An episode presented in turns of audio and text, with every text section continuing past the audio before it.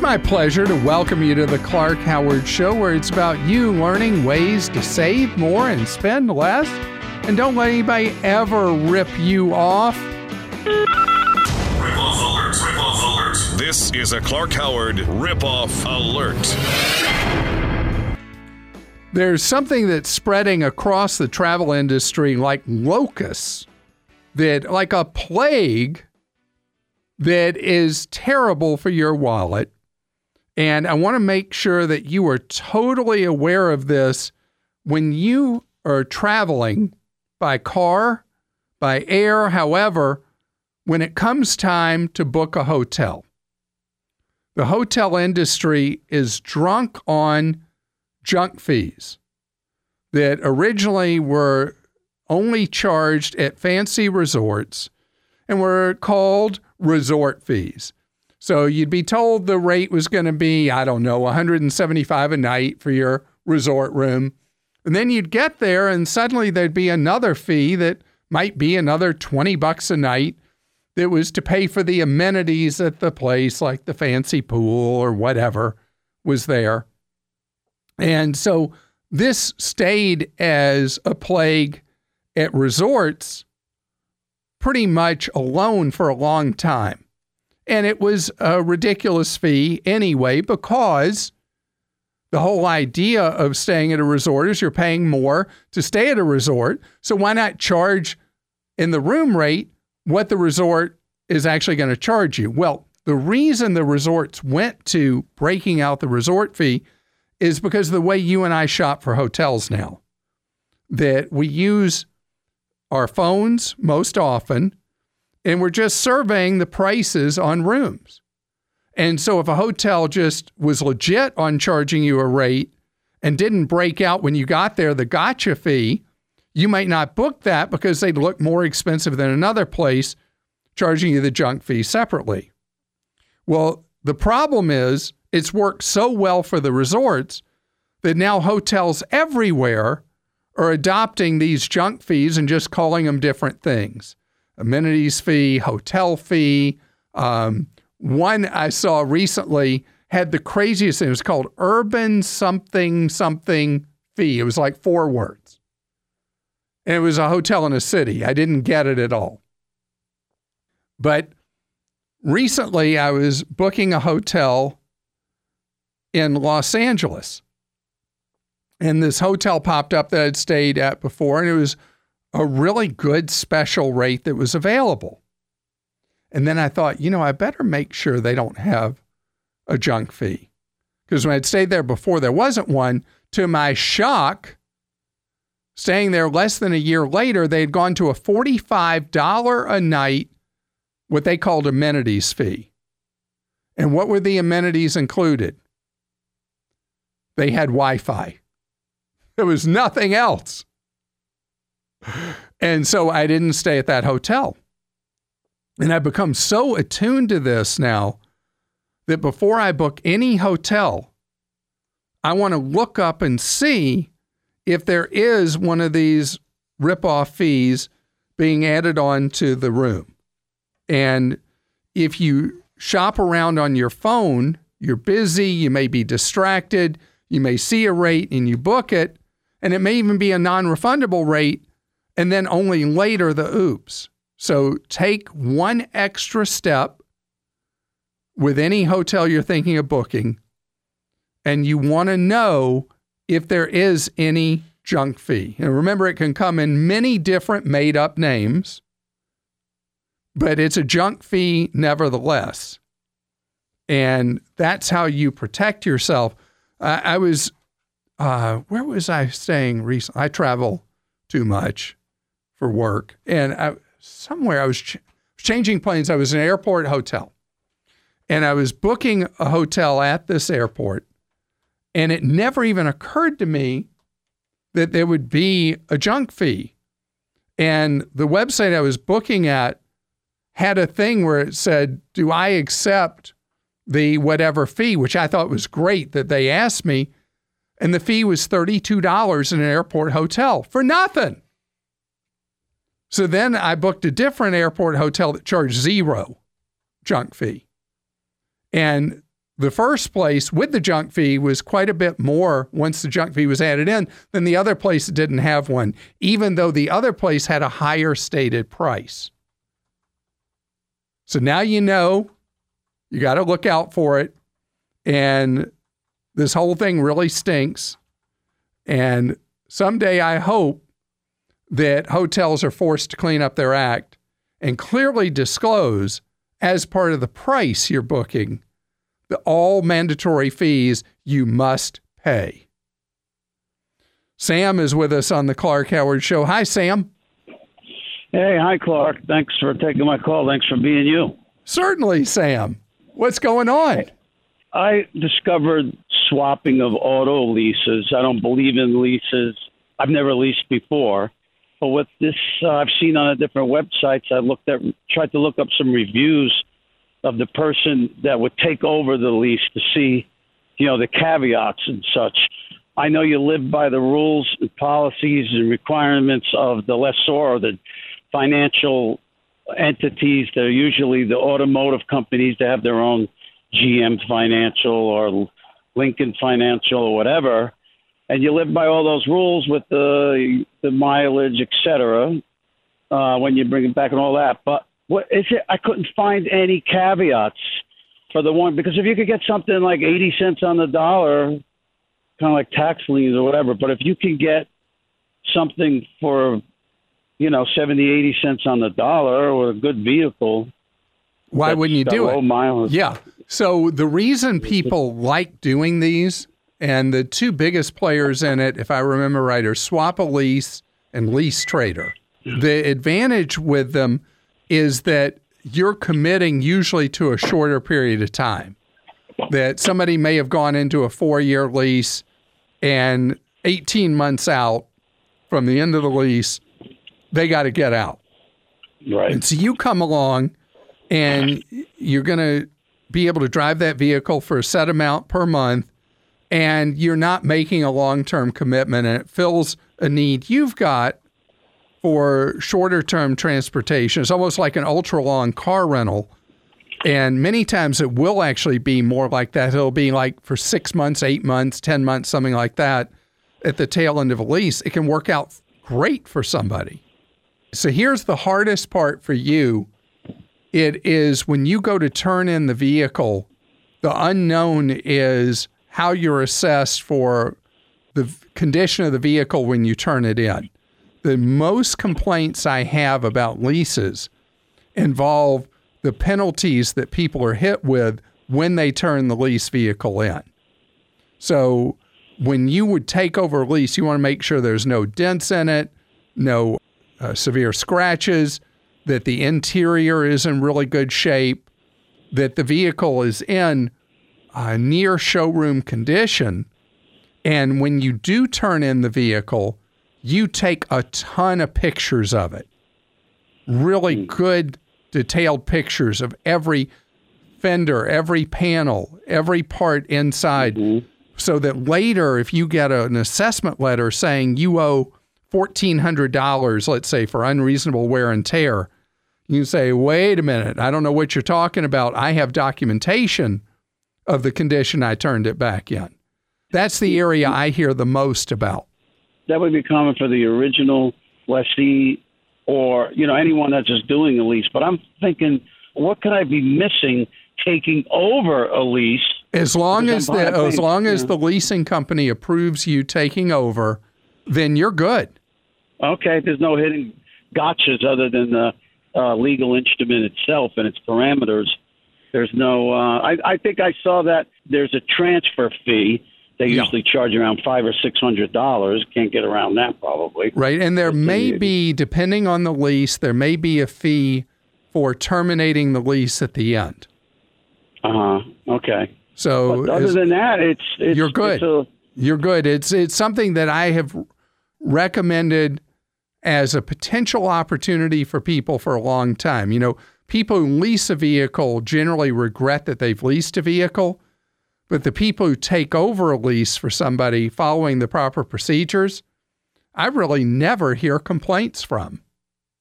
Anna is with us on the Clark Howard show. Hi Anna. Hi, how are you? Great. Thank you, Anna. How can I serve you today? Okay, so this is kind of emotional and complicated. Um, Oh. I have been married for uh, almost 12 years this summer, and I have three kids, um, military family. We move a lot, and so because of the kids and no family support, um, I haven't worked in 12 years, and we got married right after I graduated from college. So um, I really have nothing like no work experience. I'm almost 34, and um, we're falling apart. Oh, I'm, I'm sorry. I am looking at the potential of um, a divorce. Nothing's been official yet, but I just I feel like I need to have a plan, and I don't even know where to start. I like I said, you know, almost 34, and here I am. I have nothing to fall back on, and I'm just kind of at a loss as to where to even start. and uh, I, I'm I may be stepping ahead of things, but have you and your Mm-hmm. husband been to any form of marriage counseling? Counseling? Yeah. Yep. um, so this is like um, the counseling are like we just lost our counselor. She moved away and things have just spiraled so horribly since then that I am not really holding out hope for it. Um, Does does your husband want to work on things, or is he just going he through the motions? He thinks things were better before we saw a counselor. so I'm not sure that he really has a lot of interest. He thinks things are fine and he doesn't really see the issues. Um, so well, then I you need to take care of, of- yourself, okay? And right, your and three that's children. my plan. All right. So uh, don't don't be down on yourself about the job thing. You know, for a lot of employers, the fact that you're 34 and have a college degree makes you more appealing than someone who is 22 fresh out of college. Because Because my degree is not something I can actually use. what's it in? Um, it's in early childhood education, but it's through a college that did not back accredit. Um, they are accredited now, but um, and I, I don't want to teach. I'm an art kind of person, so my degree I just finished it because I didn't want to quit, okay. but I don't want to teach. Right. Now, usually at bases, there is uh, career counseling available to you as a trailing spouse. yes. Have you been to the career counseling on the base? I did go um, like a year ago, and um, I didn't really get a lot of help because the lady that I talked to moved um, like a month after I went there. Everybody So keeps kinda got lost in the abandoning you, don't they? what is up with that? I know that's my thought right. too. I want you to redouble those efforts because now it's feeling more real to you that your marriage might be Right. ending. And Yeah. go to that career counseling center on the post. That's what it's there for. Uh, n- Okay. Not specifically for your circumstance, but they see it a lot. right. And there are going to be things that you're going to be able to do with your maturity that you bring to the workplace at 34 and the fact that you have a college degree. And don't sell yourself short. I, I've heard you like three times uh, sell yeah, yourself I have no confidence in this because like it's just very intimidating to go from like an abusive home right into being married. I've never lived by myself ever. I've always lived in someone's basement, in their spare room. I've never lived on my own. So this is so intimidating. Well, so that's why even if he's not going to participate in counseling because he thought it was useless or negative, you need to do mm-hmm. that for yourself. Right. And Okay. you need to avail yourself of resources because I hear in your voice you feel so alone. I do. And there are people who who care about you and there are professionals who are expert at this and they vary in quality, but but you need to take Right. some time for yourself. And don't look at this from well I don't have this, I don't have that, I don't have the other. There's a lot Right. you do have. And you Okay. need to believe in yourself as you can more over time. Okay. So Thank you. don't please don't worry so much about uh, that was that was kind of like an anxiety statement when you said, "I don't have skills anybody wants," yeah. and and you have things to give to others. You have things that others will want, and that you need that confidence unlocked, and that's where the counseling for you know the psychological things you should get counseling for with what you're going through is valuable. And then the career counseling as well. I think that in tandem those will both be very useful for you. Okay. and i'd love for you to uh, call me back as you get through this process and let's see if we can get down to the things where you move to the next steps you might need it's time for Ask Clark, where you post a question for me at clark.com slash ask.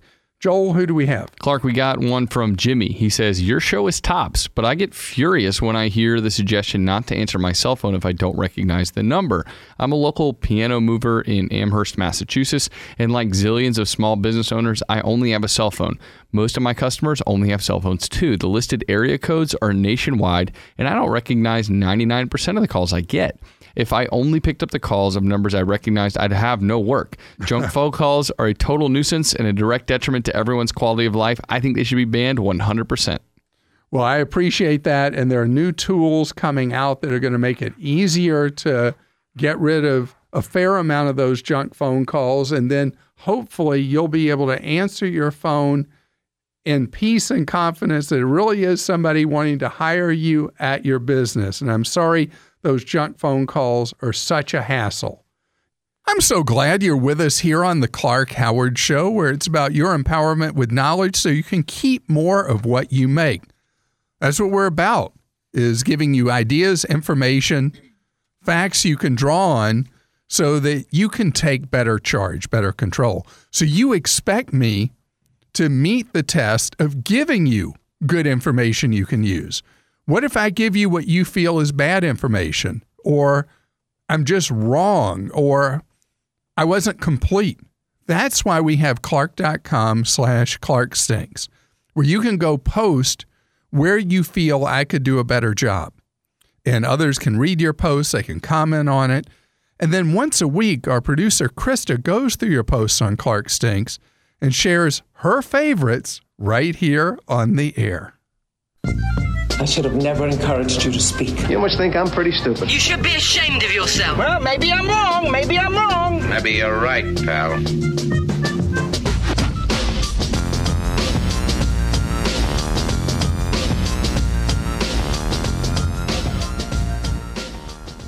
All right, Clark, we have a record. There is one topic you discussed that has generated more Clark stinks than I have ever seen. Congratulations to me. Do you have any idea what it could be? I have no idea what it could be, but I'm smiling ear to ear because it means that people care and they listen and they react. I'm going to read one of the posts because it's representative of many of them. Uh, so here it is. Your comments on the lunch lady in New Hampshire who got fired for giving a student a free lunch, as I heard on your podcast, was incomplete and highly misleading. In a series of articles on this in the New Hampshire Union Leader over the past few weeks, it was revealed that the lunch lady had been giving the student free upgrades for some time and concealing this from her employer, the contract lunch provider. The lunch lady lied to her supervisor about her actions. The student's mother was mystified and was reported as saying her family was quite able to buy his lunches, that she had no idea this was going on or why the lunch lady was paying so much attention to her son, the student. The lunch lady had at some point messaged the student asking him to take actions to conceal her generosity and treating it as a joke. Your reporting of this matter left a lot of people looking bad when they didn't deserve it and left the lunch lady looking saintly when she didn't deserve it. You got this so wrong, and I'm left wondering if other things you report could be similarly off base. John. John, thank you for that. And you are right, and I'm guilty as charged. I went from the initial story, and it was quite interesting to read as subsequent reports came out that found this was not a clear case, that there was a lot more going on with it. And the fact is, I reacted to the initial news story That's what I reported on, and that's what I was upset about. And there turned out to be a lot more to this story than the original one. So, what happened was on the information that was out at the time I talked about it, I feel that my response was an accurate reflection. Later, it didn't look so good. Clark, it's not actually that you stink in this case, but your staffers who are all over you about red meat. The theories about fat being bad for you, that you should eat low fat and keep your cholesterol low, instead choosing more fruits and vegetables, have never been proven. Indeed, if you ate just burgers and your staff ate just fruits and vegetables, in a short time you'd be healthier, stronger, and thinner than they'd be. Many of our ancestors thrived on an all meat diet, many doctors of the past curing patients of diseases on an all beef and water diet. You don't have to take my word for it, and they suggest a couple of books. You'll enjoy finding out how wrong the tofu eaters of the world are. I hope you get to see this. I can picture Christa just hitting delete. Love your show, your knowledge, and your integrity, David. David, thank you. No, we don't cover things up, and uh, and if you feel that others have been unfairly maligning my eating habits, I need to say to you that my primary care doctor and my cardiologist both would very strongly disagree with your sentiments, and they uh, they very much have forced a change in my diet, and I still do eat red meat and more than either of the doctors would like, but I eat a lot more fruit and a lot more vegetables than I used to. I eat a more balanced diet. I am no longer truly solely the carry out kid. I love Clark's advice, but I think he missed this one. Rick asked about a $10 MasterCard he received from a home improvement store. Clark interpreted this as a credit card, but from the caller's description, especially the $3.95 monthly fee after one year, this is a prepaid card. Rick should use the $10, Steve. Just use it and be done. Okay. Another one that uh, generated several posts. I'm going to read a representative one from a pilot. Clark, are you now omniscient and smarter than experienced aeronautical engineers? Have you shorted BA? Are you a propagandist for Airbus, the EU, and China? Your repeated Boeing bashing is unsubstantiated, possibly based on purposed misinformation to shift the blame from those countries and airlines while advancing China's trade war. When the NTSB reports on the Ethiopian and Lion Air crashes are published, you'll have a ton of crow to eat. Artificial feedback systems have been on aircraft since powered flight controls were introduced in World War II. MCAS is a modification of the speed trim system that has been part of the B 737 since 84 and is not a stall avoidance or recovery system. Malfunction or no, the switches to disable the errant trim system have been right below the thrust levers since 1968 and for decades have been part of the abnormal checklist for a runaway stabilizer trim. Actual component qualified pilots would have regained complete control seconds into these malfunctions. Draw your own conclusions on why they are not hired at Ethiopia or Lion. 43 years flying, 33 in airlines, 23 in the B 737. Dan. Dan, thank you for your post. And you have obviously superior knowledge and experience. All I can rely on is the Wall Street Journal investigative pieces on what actually went on with the Boeing aircraft, the problems that happened with both the design and manufacture of the MAX aircraft and the sensors on it, and the leaked tape of the American Airlines 737 MAX pilots who made it clear that the uh, system was one that they were incapable of controlling.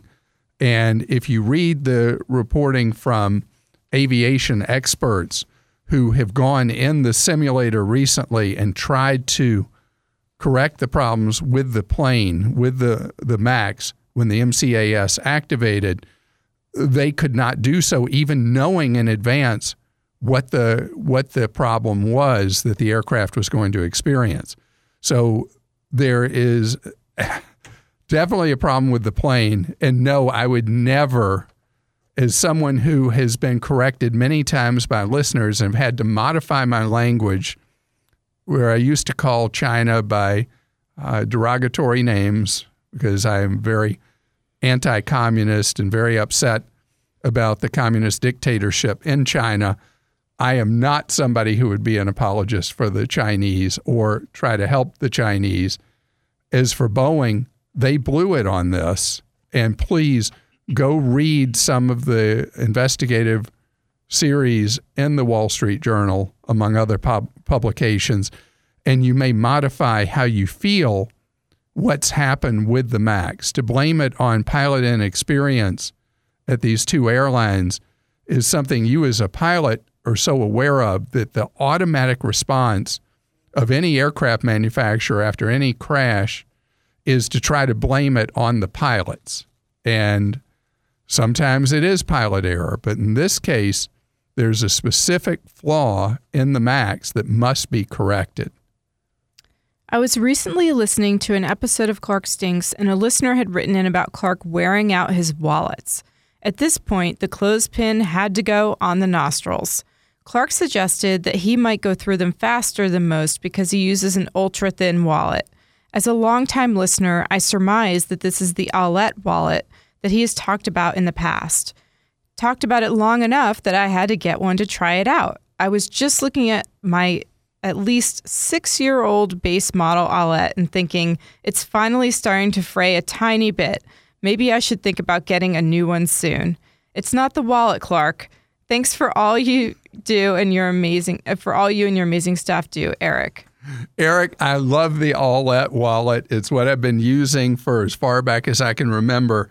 So the reason that mine frays and yours probably has not is you probably have the all parachute material model. And my wife used to make fun of me carrying that one. So I got the one that has the leather outside and the parachute inside. And it's not as durable as the all parachute model. So maybe I should not let my wife be the fashion police on my wallet. And the next time, get the one that's the all parachute material inside and out. Telling children not to worry about the value of a career when going to college was good advice in the 1960s and 70s. For this generation, that advice stinks. I often tried to explain this to baby boomer parents who sent their kids off to college with this advice, only to be befuddled when they couldn't find work with their anthropology, history, biology, or physics degrees. I personally know people with kids who made each Physics? of these mistakes. How could they not get I know. a job with a physics degree? Generation X should not tell their children this bad advice. Don't study what you love. You don't know what you love. Study something that will be profitable and be wise enough to learn to love what you do. 2019, not 1969. Clark Stinks. William Quinn, BS, MS, MSE. Oh, it's two BSs. Uh, MS, MSc, MSc, MBA. Thank you for that post. All right, so a couple of things. The job market is changing so quickly that if you talk to an 18 year old about taking a specific career path and doing it just because it earns a good living, you look two decades out, most of the jobs that will exist at that point are things that don't exist today. Second, there is a reasonable compromise to what you suggest, and it is that someone either stay in school an extra half a year and double major, where they get a major in something they love and a major in something that the job market really likes today, or they in a regular four year cycle get a major and a minor so they can have what they love and what they also know they can fall back on is a way to make a good living. And I appreciate all your posts. Please go to clark.com slash clark stinks and let me know where I have let you down.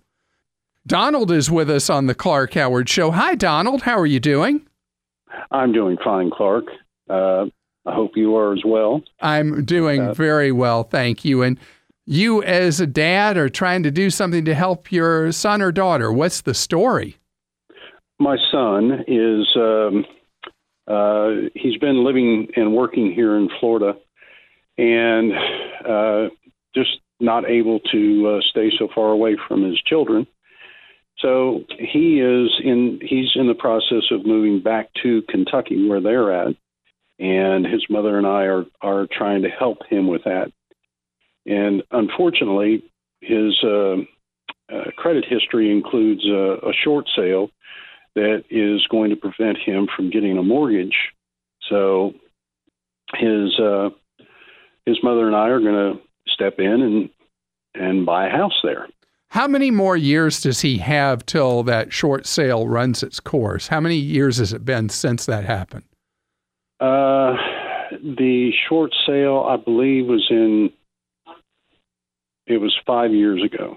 Okay, so you're getting closer to where that short sale actually will not eliminate his ability to buy a home. hmm And it seems a lot simpler, even if you help him with some money for it or whatever, that with him moving to Kentucky, you're in Florida, it sure would be great if he was buying a house and he owned it instead of the complexity of you getting involved. Um, what would be the possibility? And then I'll answer the question you actually want to ask me, but I want to ask you what would be the possibility of him renting first, getting established again in Kentucky, and then maybe the clock runs a little. He's at a point where he can qualify and buy a home on his own. Well, uh, I mean, it's it's not out of the the question, um, but um, the location that he's moving to, uh, quite frankly, the the, the rental prices um, uh, significantly exceed what um, a mortgage would would run. Okay. All right. So if you want to do this, it's really great that you're doing this out of love for your son. And uh, doing a family transaction like this is common. I think you need to buy it, you need to own it, clear as could be. And if at some point in the future you want to sell it to him, then that's fine. But I, I'm very uncomfortable if you're thinking of co signing a loan for him. I think you should keep it clean. Yeah, it, it, no. Um, at this point in time, not thinking of a cosign, um, but there, there's, you know, the potential that um, shortly after we buy one there, um, that we're going to be moving also to uh, Ohio again, family uh, issues and and uh, become part of the uh, the decision making process there. So, what I was concerned about was making a purchase, um, and, you know, possibly making that our residence for a short period of time, and then turning around and making another purchase. Yeah, that uh, you may have trouble with qualifying. You may show too much debt to qualify doing a purchase, then turning around and doing another purchase. It takes me back to what I said up front that even even if it is weirdly more expensive for him to rent at 1st I think the simplicity of him renting is a better choice. And, and who knows? He may he may, with the intention of moving near the children, may find that uh, the opportunities aren't solid for him there, and he may end up going to, let's say, Cincinnati and and going to see them from there, or, or you know, in Kentucky, living somewhere else, maybe within an hour of them. So Right. I think with with this kind of move, that's so great he's going to be closer to his kids. And the other stuff you added about you potentially relocating, I think it'd be better for him to rent at first. And then once he's settled, it's going to be a much better time for him and for you to buy a home. And maybe he can buy it. You're listening to The Clark Howard Show. Thanks for joining us today. The Clark Howard Show is produced by Kim Drobes, Joel Larsgaard, Deborah Reese, and Jim Ayers. And remember, 24 hours a day, we're there to serve you at clark.com and clarkdeals.com.